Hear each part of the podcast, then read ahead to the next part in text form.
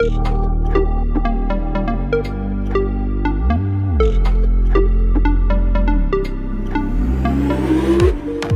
hello there. I'm Chris Angel, and my pronouns are they, them.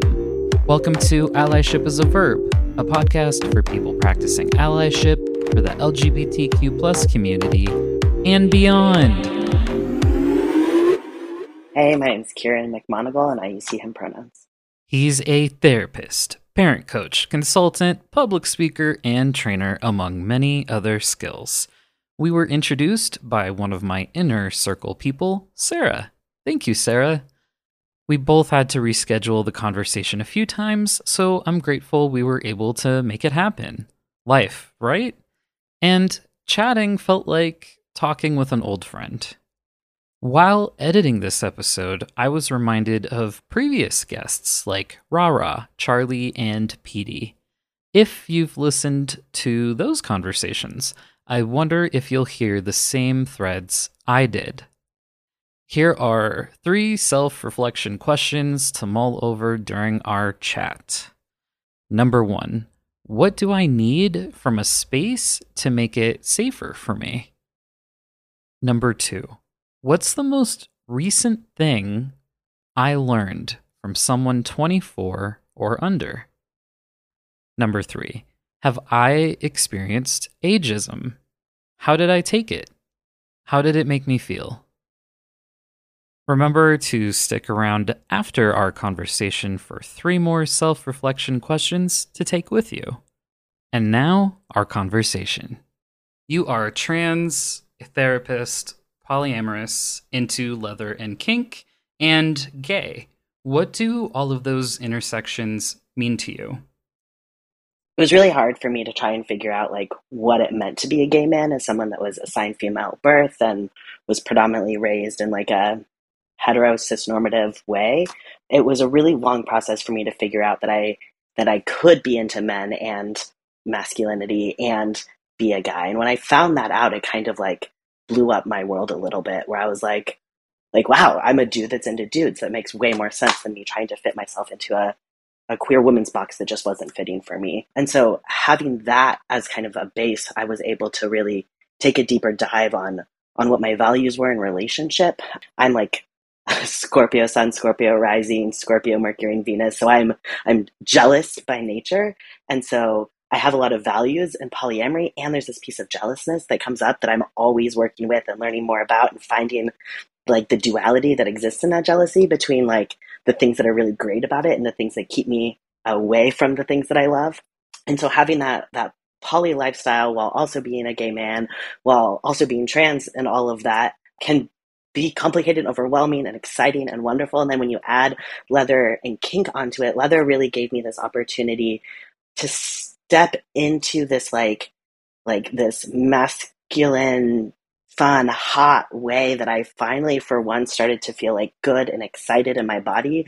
I got to like be celebrated in a sexual way that I hadn't really ever experienced before. And I also got to watch other people, like, it helped me access this piece of vulnerability that I didn't really know how to access. It was always like I put up a front, I wanted to like be cool and, you know, like stand in the back. And like it gave me this opportunity to like be more of who I am and be seen in that way from a super affirming place. And I think leather also really helped with some of my jealousy and some of my like desire for polyamory because it was so normal in that community so often. And i think sometimes we just need to know that like the ways we want to be are like like normal and good and valid. And it helped break down just like so much shame that i had around how can I be a guy? How can I be into leather? How can I be gay? Like, what does all this mean? And those intersections really helped me step into this like fuller, more grounded sense of who I am. Yeah, and even just your journey of understanding yourself to be a gay man, you initially had been non binary and genderqueer. What helped you to realize, like, actually, no, I'm a trans guy? So I've done, so I worked at this like queer trans youth summer camp um, back when I was like barely knew trans people existed, barely knew what it meant to be queer.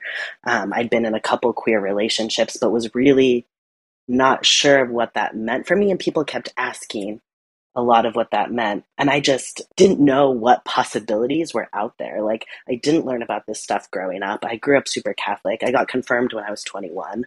I like just didn't know kind of what the expansiveness of gender, sexuality, and relationships could look like. And I was a therapist intern and I started working at the summer camp. And I just met these young people who were like picking stuff apart and blowing my mind and like engaging in these relationships. And honestly, I learned so much from young people. There was this one kid that said a poem that was like, I met this guy and I wasn't sure if I wanted to be him or fuck him. And I was just like, yes, me too. Yes. it was the first time anyone ever asked me, like, what are your pronouns? And I was like, deer in headlights. I didn't even know in general how to say what I wanted and needed in general, like outside of like saying who I am. And so I, I started off with just like she and they pronouns because that felt like a place I could like step into. And for the first time in my life, people were like, kind of made an assumption I was trans without me knowing what that even meant. And that it felt validating in a way because I'm someone that always felt like I needed someone to say, like, yes, you're welcome. Yes, you can come here. Yes, we want you as part of the queer community. Whereas, like, I always stayed really far away because, like, queers are hella cute and made me feel vulnerable and made funny things happen in my stomach.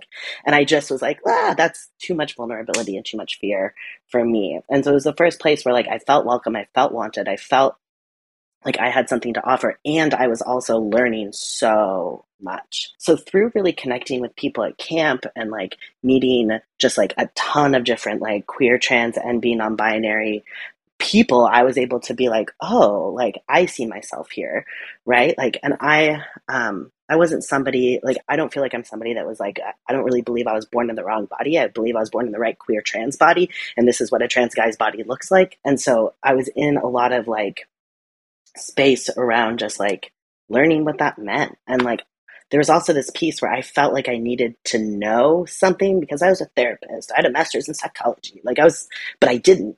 And so there was this piece about admitting that, like, I have so much to learn that gave me this humility to be like, you know, what does it mean to be in my body and my experience? And so i mean for me it was a really long process. It wasn't like this like light bulb went off. I you know i was genderqueer and non-binary and very very strong in that identity for a few years. And so i stopped using she her pronouns. I used they them pronouns for a few years. And i was just kind of in the like complexity of what it meant to be me. I was also a brand new therapist at this point.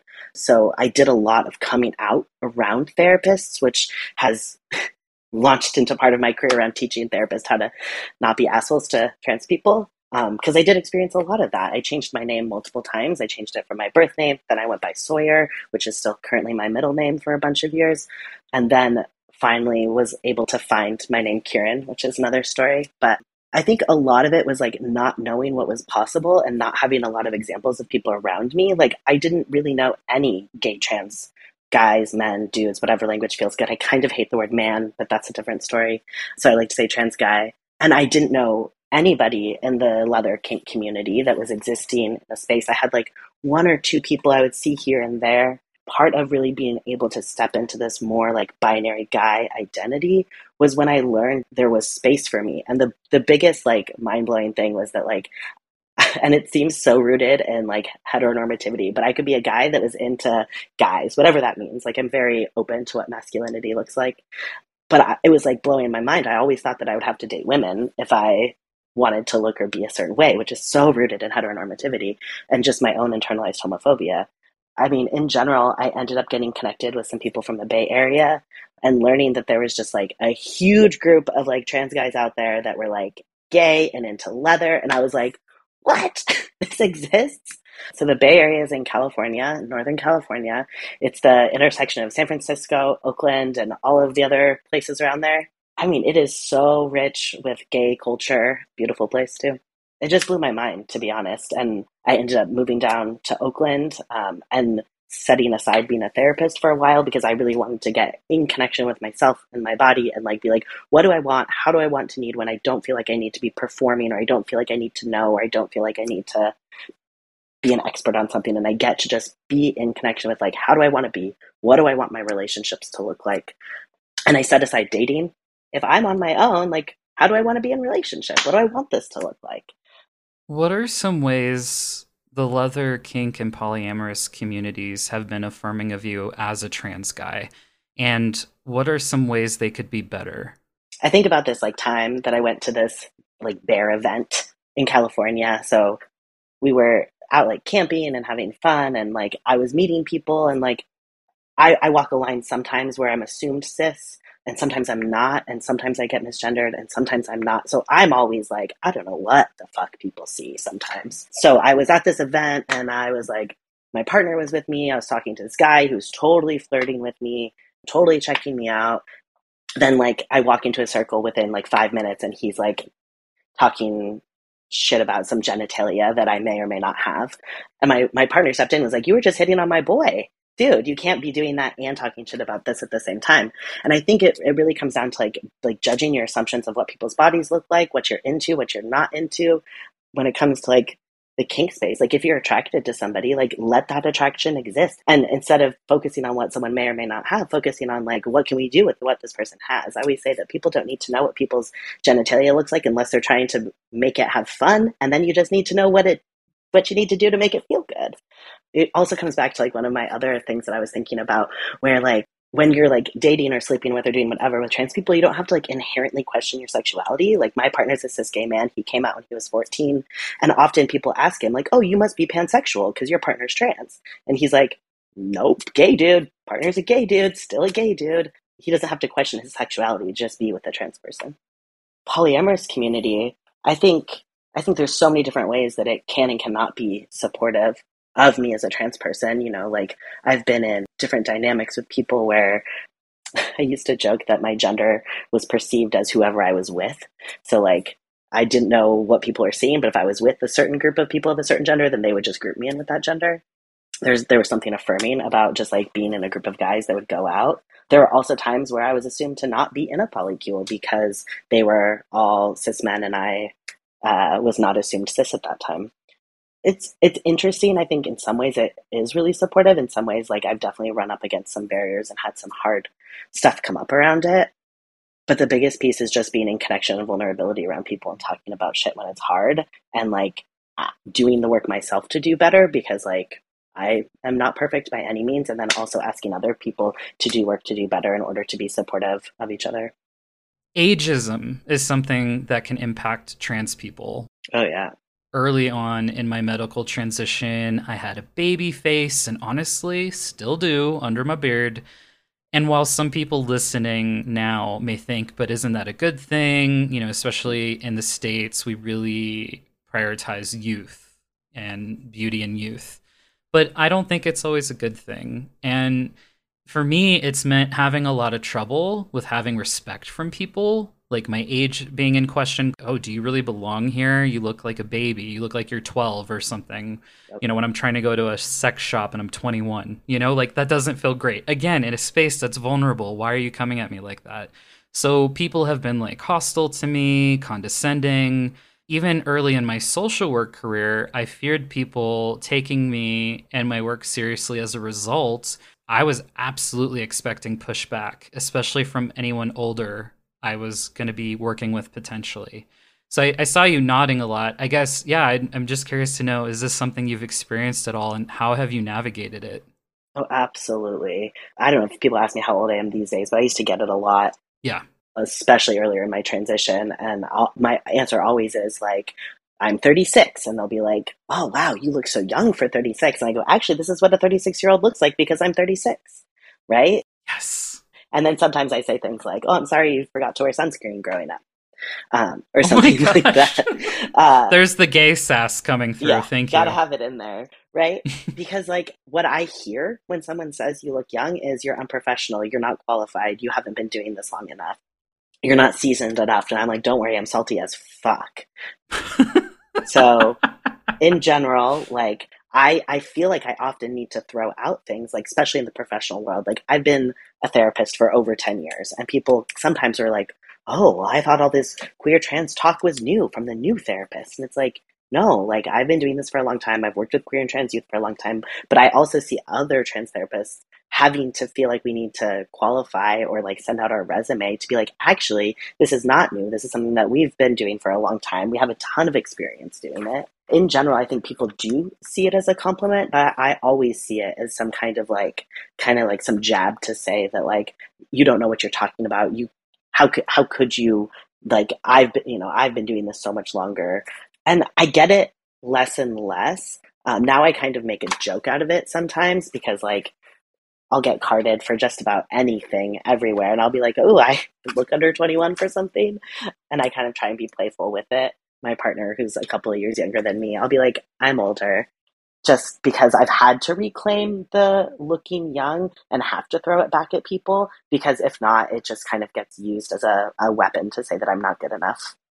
There's this narrative we have perpetuated here in the States of, and I'm sure it exists in other cultures, that elders deserve respect mm. over young people because mm. you know young people can't possibly have anything to offer just because someone's earlier in their field doesn't mean that they don't have mentors or access to resources or support or that they don't know anything and so just like discounting younger people or seemingly younger people for whatever idea you have in your head it feels like shit one thing that I was thinking about when you were talking was that like in the beginning of the the podcast I was talking about how I learned so much about my gender from young people and watching young people explore their own sense of gender. And really a lot of my career has been listening to young people and elevating their voices up and being like this is something I learned from a young person. Let me use my power and privilege as somebody with this education to elevate their voice and make sure they get credit for it. So that's been really important to me. And also like I have always like looked for people that are older than me, but as mentors, and there's not a lot of like trans therapists that are much older than me who have been doing this work longer than I have. So often I sometimes feel like even though I don't have all the answers, I'm placed in this like elder piece while also being in this young piece that feel like it's like at odds at the same time because so many trans people just don't live to be much older because of all of the hate and discrimination that existed and still exists. Yeah, that actually brings me to something really crunchy that I wanted to talk with you about because it's something I've been mulling over in my head. So, you've also shared with me before, you know, that being a trans elder can feel sad and lonely, especially if it feels like you don't have older adults to look up to. Where I've been struggling is maybe even some of the ones we do have can have problematic views, beliefs, or actions. And so if we go back to the whole age and respect thing, I get really torn because I also do believe in things like accountability. I don't know what it should look like. I don't want to inherently believe that people are disposable and should be canceled.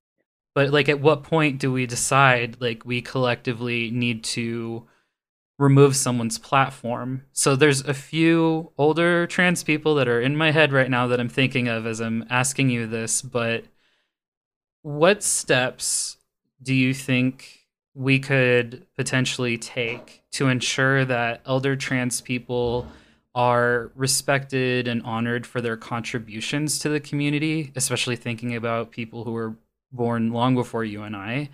While also having them be held accountable for any views or action that are harmful to the trans community at large. And I guess just to give folks examples, there can be older trans folks who are just very into the binary and don't believe in non binary identities or like just be hypocrites. You know, maybe they're in the in a sports field and yet think that younger trans kids shouldn't be able to have access to sports and being on affirming teams and things like that. So I think it also just like poses do we inherently need to respect people who have come before us? Is that mm. something we should reevaluate? So yeah, I mm. guess I'm asking you a lot. I'm throwing a lot at you, but where do you land with all of that?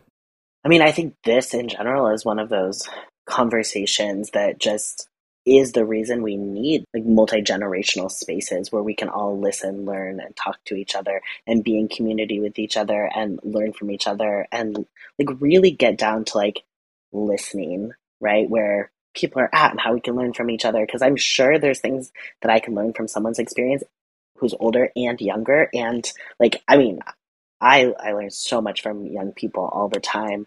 And I do feel sometimes that there's like a a disconnect from people that are older than me and trans. I don't I honestly don't have a lot of people in my life that are m- not my peers. Like it's my peers and younger, I feel like what are the steps we can take?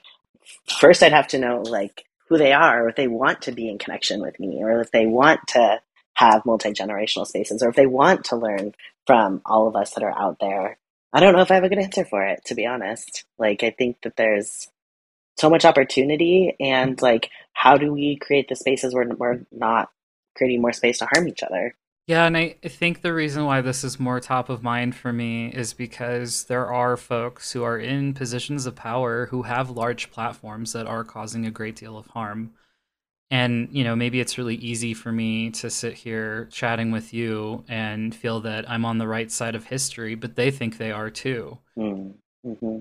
And so most of the time we're just fighting to be right and not to listen to each other and I, i've previously been on a panel that was meant to connect the generations except like the entire middle generation was completely absent from that conversation mm. so it was mostly folks in their early 20s and then folks i want to say like 60 and up i could be getting that wrong mm. but i was like yeah where are the people in their 30s and 40s for example like those people were just not in the room and mm. yeah so like i am open to those conversations because part of me doesn't want to lose our history and our stories mm-hmm.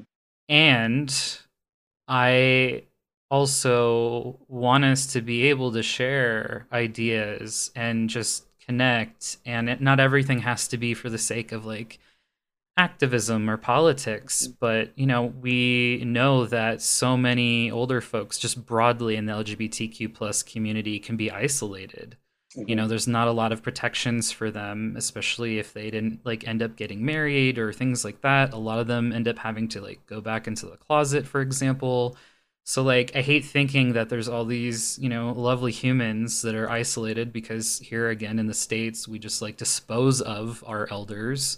Yeah. So yeah, it's just like a mind fuck. But here's the thing, like the older I get and the more I learn about myself, I'm kind of prided out. I don't really want to go to a pride event anymore. Yeah, you're you're shaking your head. You know, and especially if they're like capitalist and everything. Absolutely. But I do want to be in community with people. And like you said, and you're not the first person to, to share this with me, but I, I love that you shared it because I think there are a lot of folks who are a little bit older and are learning from younger people about the community and different identities and are getting empowered from their energy and fired up and yeah getting to learn so much more about themselves and it, that's why i come back to God, I just I love the queer lifestyle, and I I do want to intentionally call it a lifestyle because I really think it is one totally. by definition. But yeah, that like we don't have to uphold hierarchies that can be harmful or unnecessary, and that yeah, we can absolutely learn from like young people as well. Mm-hmm as I was brainstorming the tips, one of the ones that was coming up for me was like, how when we have, so me and my partner are thinking and hoping to make a family and have kids and try and figure out that whole queer family lifestyle. And one of the things I think about is like when I, when I have a kid, like I want like I don't know anything about them. They get to teach me so much about who they are growing up and I get this opportunity to learn who this tiny young person is. And like when I was thinking about some allyship, I was also thinking about like, you know, part of being an ally, like if you're a parent starts when you have a baby to not put all these assumptions of who they're going to be, how they're going to be, what they're going to be like on them and just be like, wow, I can't wait for you to teach me all this cool shit you're going to teach me about who you are and just like not coming even at that basic step of parenting from any assumptions about who this young person, this gift is to you. So, for anyone who gets enraged looking at the gender reveals, especially the ones that end up causing harm, like polluting people's water sources for fuck's sake, like really?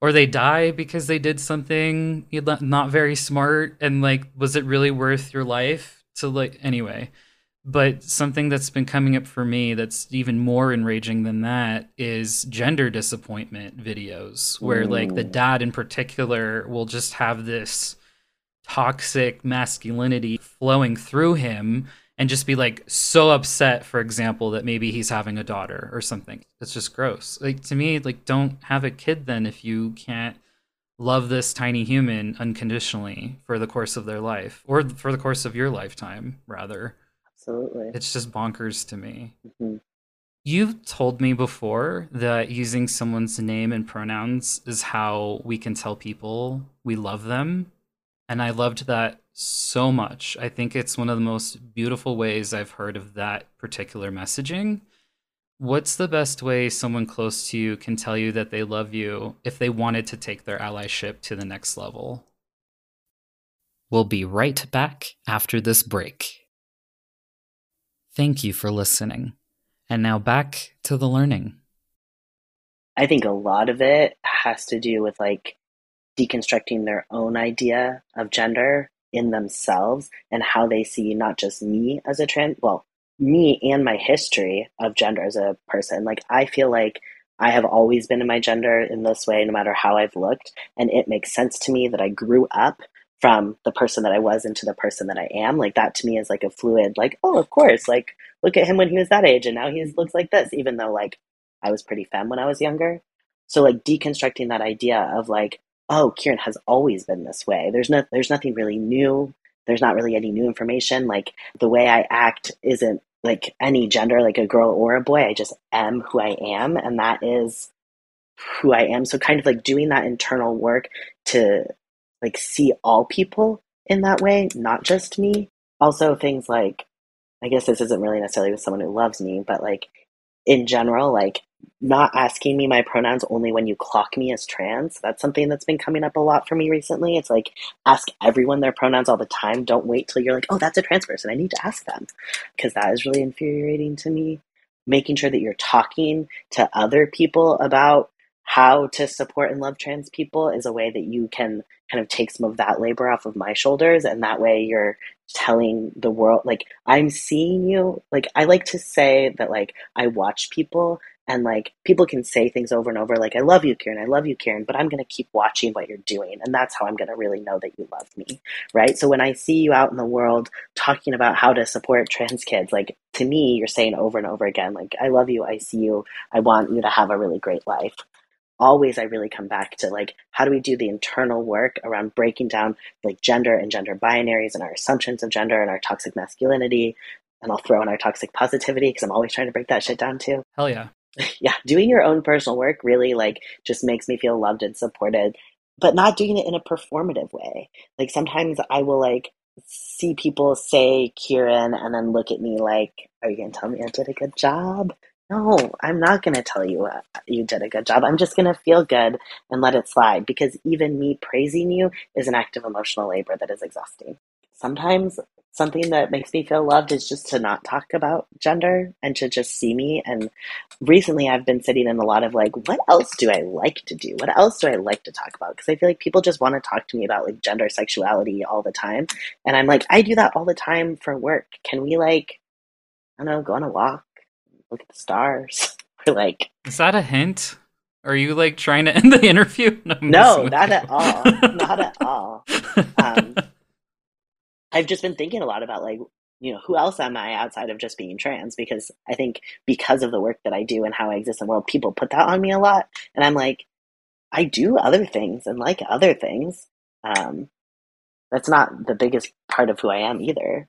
Yeah, I definitely have a friend that's in my mind that is the friend who sends me the videos, the articles, etc. And I'm like, okay. or even like when people meet me, like getting introduced to like people's families and X, Y, or Z, it's like, oh, they just want to tell me about all the trans people they know. And I'm like, why don't we talk about this witchy tarot deck over here that's really cool? what challenges have you faced as a therapist, especially as a trans therapist? And how have you adapted your approach to better serve your clients while also taking good care of yourself? That's a great question. So I stepped away from being a therapist for a couple of years while I um, really stepped into my own medical transition because of all of the energy that was coming at me. It was just really hard to be like, how can I be in myself and knowing who I am and also being asked all these questions all the time and also processing other people's experience of gender all the time. But, you know, people have challenged my whether or not I'm a capable therapist. I, people often will call me like the quote unquote gender therapist. I always say I'm just a mental health therapist. I know a lot about supporting people through transitions. I know a lot about my own experience of gender, but in general, the interventions I'm using are I'm just supporting people through their own experience of anxiety and depression as it's related to their experience of gender. So I think that there's like some microaggressions that'll come up. Well, this is the gender therapist, or this is what this, and I'm capable of so many other things. I have a huge resume. Have all of these different populations that I've worked with. Um, and although I love, love, love working with queer and trans folks, I also really love working with folks in all different kinds of relationship dynamics and of different genders. There's also a piece around um, just being challenged on like, how do you know this? Like what education, what certification do you have in order to be a queer trans therapist? And I always come back to I think lived experience is people's niche. I think lived experience is the most valuable education you can have because I mean, I lived my whole life as a queer trans person, even though if I didn't even necessarily know what that meant for a while. And all of the labor I did to learn about what that meant for myself is decades longer than any one or two hour training or certification program I could sit through. I also come up against some barriers or some like my own like sometimes people will want me to create like a certification program for working with queer and trans folks and i always get a like i never want to certify someone in like the lived experience of someone else. I, I have to do a lot of educating around my own politics around what i will and will not do and why i will and will not do things. I think the ageism piece is huge. I feel like i'm perceived much younger than i am and when i say how old i am people are like really? Which is interesting. These days I own it. When I was earlier in my career, that was much, much harder for me. The biggest challenge that I've experienced, especially earlier in my career, but still happens now, is that I'm working and sitting with the same oppression that I experience all day, every day um, with my clients. So I'm I'm sitting in the microaggressions that my clients experience and hearing about it. And that is traumatizing. I love it. I wouldn't change it for the world, but it is hard at times to sit and listen. And then the listening isn't nearly as hard as the leaving and then experiencing those same microaggressions again towards myself. So it feels like no matter like you're in the world experiencing the microaggressions and you're seeing people supporting them through the microaggressions. One of the biggest things that's helped me as a provider that has like like almost done a 180 in this is I became a telehealth provider and now I feel like there's this like just I have a much better ability to separate my own body and energetic self from my clients so that they can I can just like walk away and it's easier for me to wipe kind of that off. That also being said, I think that there is a piece that makes my life easier in a way because I'm cis assumed and I am okay with he him pronouns. So that I don't have to experience that same level of microaggression that I was experiencing when I identified as non binary. When you see symbolism such as a safe space sticker or a trans flag in the window of a business and you're already shaking your head no, what goes through your head? That's kind of what goes through my head at first, you know, because like I always say that people can put up all kinds of signage. Like, I mean, you can see my office right now. I don't have any signage that says like safe space, like trans flag, queer stuff one because i feel like flags are a sign of colonialism and are rooted in like this whiteness. So i already get a little bit like when i see flags in general. And so i'm i'm not somebody that loves pride flags. Like people can put a flag on anything and i don't know if their behavior is going to match this flag. Like what have they done to earn this? Like are they a queer trans provider? I like if queer trans providers want to have or especially trans providers want to have like a trans flag, I'm like, yes, get it. That's yours. You're owning that. That's part of who you are. And like, I really want behavior to match signage, right? So like, I have so often gone into spaces that have clear, really like LGBTQ safe space signage. And I want to know, like, what have you done? I don't believe that safe space exists because of cultural homophobia, transphobia, racism, all of the intersections of oppression that, like, we cannot, I, I cannot make a space safe, especially just like as a white masculine dude cis assumed person, like I may cause harm just by existing in a space. So there's no way to have a totally safe space for everybody involved. So to me, it feels a little bit like a cop out. Like you're like, it's safe, but I'm like, what does safety mean? What does safety look like? What's your definition of safety? And how could you even do it?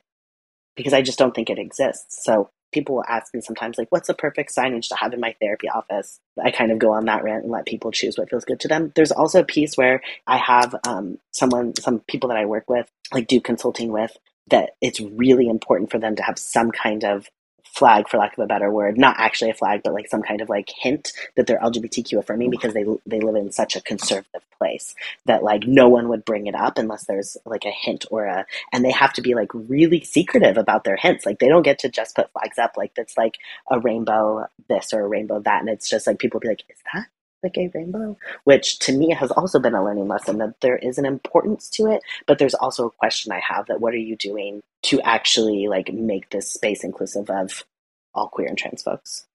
For me, I just find that I tend to get disappointed when I go into a physical location that has, let's say, a rainbow sticker, for example, because it's usually it's just like how you talked about the actions and the behaviors that you're you're looking for if I don't then see you asking for pronouns on the intake paperwork, or if people are, you know, assuming I'm a guy right off the bat and using he, him pronouns for me and everything, like you've just proven that this is all performative and maybe you're friendly, but that you're also missing different letters under the initialism of LGBTQ plus. So it's just really disappointing. So sometimes maybe yeah, they're gay friendly. Maybe if like a gay couple like that looks like a gay couple, whatever the hell that means, enters, like, oh yeah, that we're not gonna make you feel bad or ask you to leave or something, that's great. But maybe that's all your flag is actually saying or whatever symbolism you're using. So yeah, I find more often than not I just get really disappointed. Mm. And mm-hmm. yeah, like you said, there's just no way to know unless maybe it's on their website or something that you know staff are trained and this is how you will be treated. This is how you can expect to be treated when you enter our establishment or use our services etc and here's what you can do. Here's who you can contact and report it to etc it's mixed because i do like to see it. I just know that it's not going to be the standards i'm expecting. Right. In your work with coaching parents how do you help guide parents to support their trans children while also managing their own feelings of uncertainty or fear? Yeah. This, that, what you just said, is the thing that almost all parents come to me with, right? Because it's okay for parents to have their process and be scared. Like, that's probably one of the first things I tell parents. Like, I'm so glad you're here, and it's okay to have your own process and your own, just like, ah, overwhelmed about what's what's new information to you. You know the first thing I, I tend to tell parents is like like wow your kid told you. That means they trust you. That means that they want you to know who they are and they want to share this like really amazing important awesome thing about who they are. How did you do that? How did you build that trust with your kid? Because that in and of itself is a huge strength. Um, i tend to come at parents when they're coming to me for coaching from a place of like they chose me to be their coach, which means that they really, really want to be affirming and they're trying to figure out how, whether or not they're it feels affirming in the beginning or not. Um, they're coming to me, and I'm a trans person, a gender affirming therapist. So the fact that a parent chose me is a huge strength in and of itself. I mean, I kind of sit with parents in the process, like they know their kid better than I do, and I'm just here to help guide them your kid is saying this is a way that you can love me and let me tell you how. So i almost frame it kind of as a love language like we're practicing identity right? So adolescents are absolutely in a place of like trying stuff on and i think parents can like like that a little bit like okay let's practice this let's try this on and we're learning and trying on different names and pronouns. That's a great place to start. I also named that like kids have been thinking about this for a really, really, really, really, really, really, really long time before they tell parents. So it's often makes sense that the kid is like further along than the parents are, okay, that makes sense. Like they've done a lot of thinking on this before they tell us because it's a big thing to tell your parents. I do a lot of like, how do we create your home as a place that is quote unquote the safest place for the queer trans kids to come to because it's it, we want it to be the place where they can practice names, they can practice identities, and they know that they will be affirmed in your house no matter what. Because kids are going to find those places that they feel affirmed, and if it's not with their parents are going to find it somewhere else. And so I kind of just start there and with the parents in their process. Um, I listen a lot, I validate a lot, I focus on the parents' strengths a lot. Usually, when I'm doing parent coaching, I do meet the kid at some time. Sometimes I'm working with the kid and then doing parent coaching on the side without the kid present because one of the biggest things is parents are allowed to have their process. What they're not allowed to do is have that process on top of their kid. They should not be processing their feelings about their kid's transition with them. They should love, support the kid, and have your process of being scared and unsure with me. Have your process of being scared and unsure with someone else that's going to really hold and validate you. Because it's okay to be scared, but it's not okay to tell the kid that they're not good enough as they are. There's different kinds of families there's different arrangements there can be multiple co-parents involved be it because of like step parents etc a parent comes to you because the partner or a co-parent isn't on board.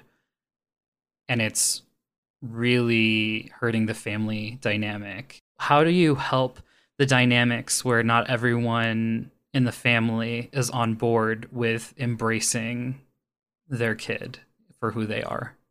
A lot of that work is ends up being individual with the supporting parent and like them coming to me getting space to feel held and supported so that they can kind of decrease some of their own anger, frustration, anxiety, all of that overwhelm that's coming up, and then coaching them on ways to have some of those harder conversations with the people that are not being as affirming. And some people will be in the conversation and some people won't. And sometimes it is like how how do we protect the kid at the most important piece? How do we make sure the kid knows that they are affirmed as much as possible sometimes the person that's not affirming will come in. I've had some amazing moments where I thought a parent that wasn't affirming all of a sudden came in and all of a sudden like was a like was more affirming. And sometimes I think it feels like magic. There's other times where that's just never going to happen. And so then it really is more about like okay, how do we make sure that this person is protected? Sometimes the conversations can happen and growth can happen. A lot of it takes a lot of time and a lot of patience and a lot of grief how do we process the grief if one parent's not supporting? I like to think about like relationships. This is how this kid is saying, like, I want you to love me. And so, how do we continue to highlight that piece? And hopefully, someone will turn around and and maybe they won't. And then there's grief and what if you never have the relationship with the parent that you want to have? Or what if you never have the relationship with another co parent that you want to have? Or what is, what is it going to be like if they never are supporting of your young person? There's no one way that this is always going to be better or someone's going to be affirming but like the best that we can do is like be in community connection and like be seen and validated and give some techniques and ways to have these conversations. Like i always come back to strength and love. I think that that's a message that parents can really hear because really like our job as parents is to to love our kids and make sure we keep them safe. And how can we do that while letting them know themselves the best yeah, I think it just gets really tricky because sometimes it can get pretty ugly pretty quickly. I think of absolutely. Yeah, I think of the like, let's say the supportive parent who is like questioning, am I doing the wrong thing by backing up my child? Am I harming them, etc.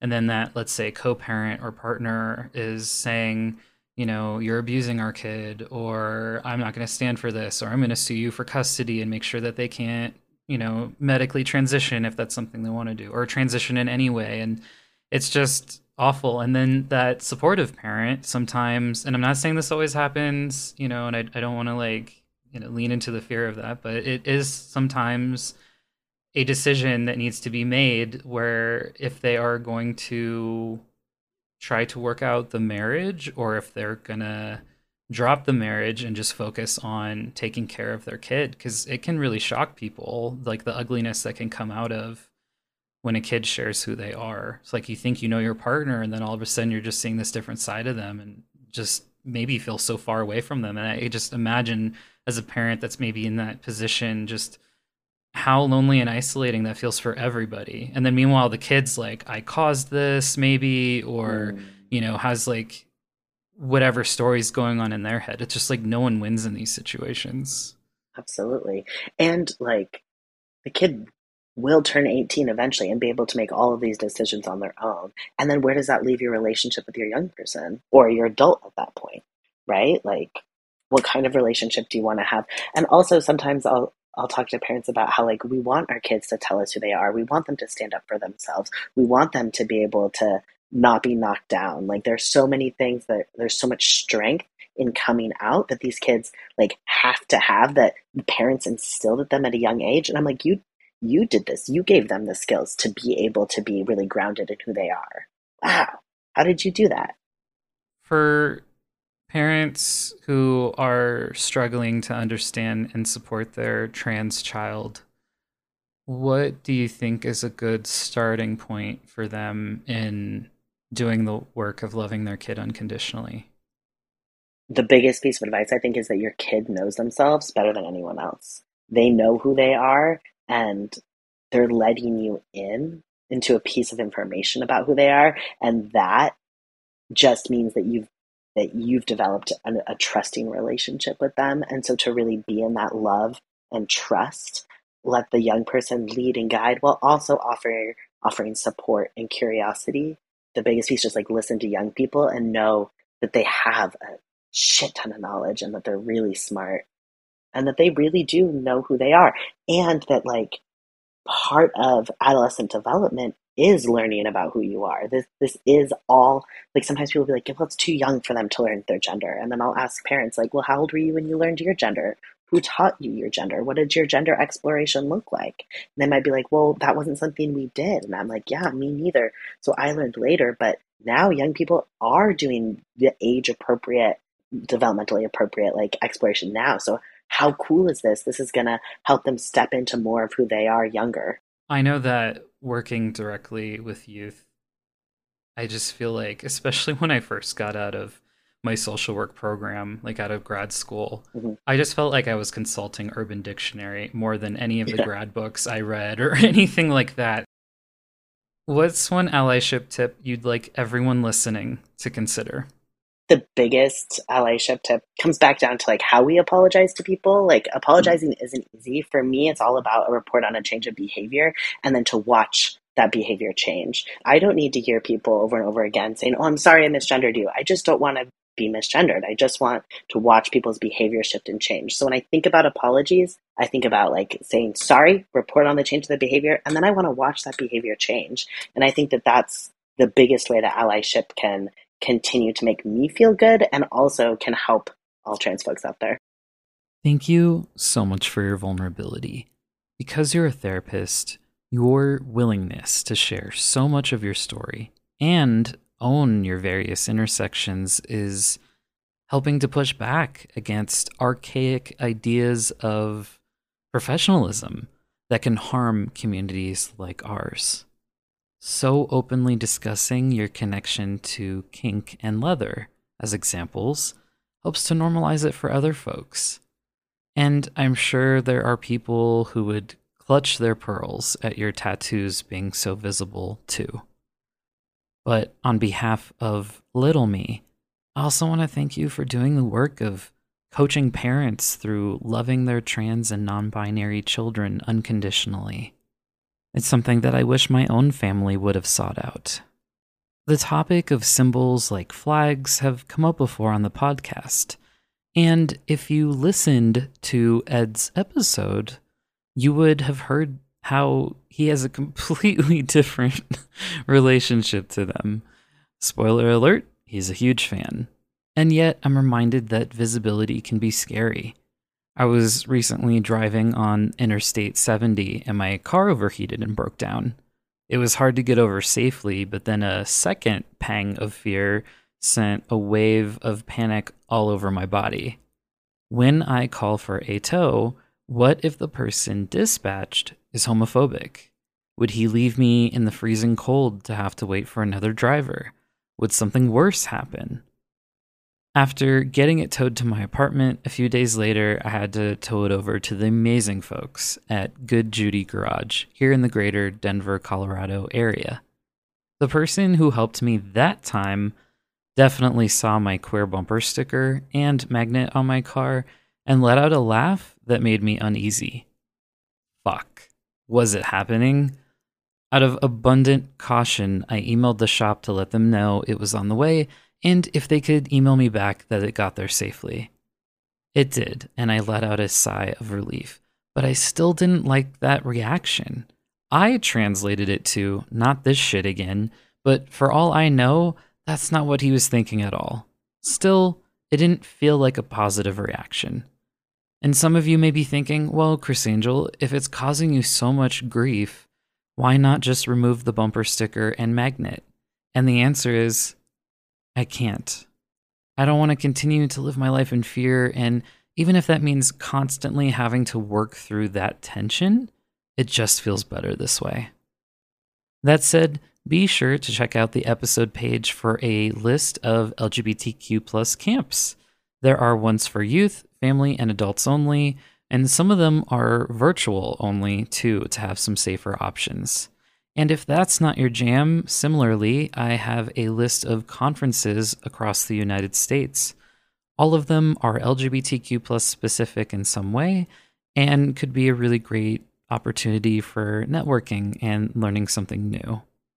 And lastly, I will also link to Good Judy Garage. So if you're in the Denver area or even a little bit further out, I think they're worth making the trek. I didn't realize how important it was for me to go to a car mechanic that I could feel like I could trust, not only with my money and my car, and to give me an honest and fair quote for work that needs to be done, but also that I don't have to worry about homophobia or transphobia. And now that I've talked long enough, here are the last three self reflection questions. Number four Have I ever entered a business that has displayed a rainbow flag, sticker, or maybe other LGBTQ plus symbol? Did it shift my opinion of them? If so, in what way?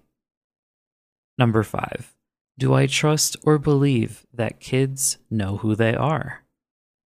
Number six, if I plan on having children with a partner, do I know how they would feel about having a kid that's part of the LGBTQ plus community? Visit allyshipisaverb.com for any resources and a full transcript of the episode. And remember, sometimes allyship means that the best apology is changed behavior.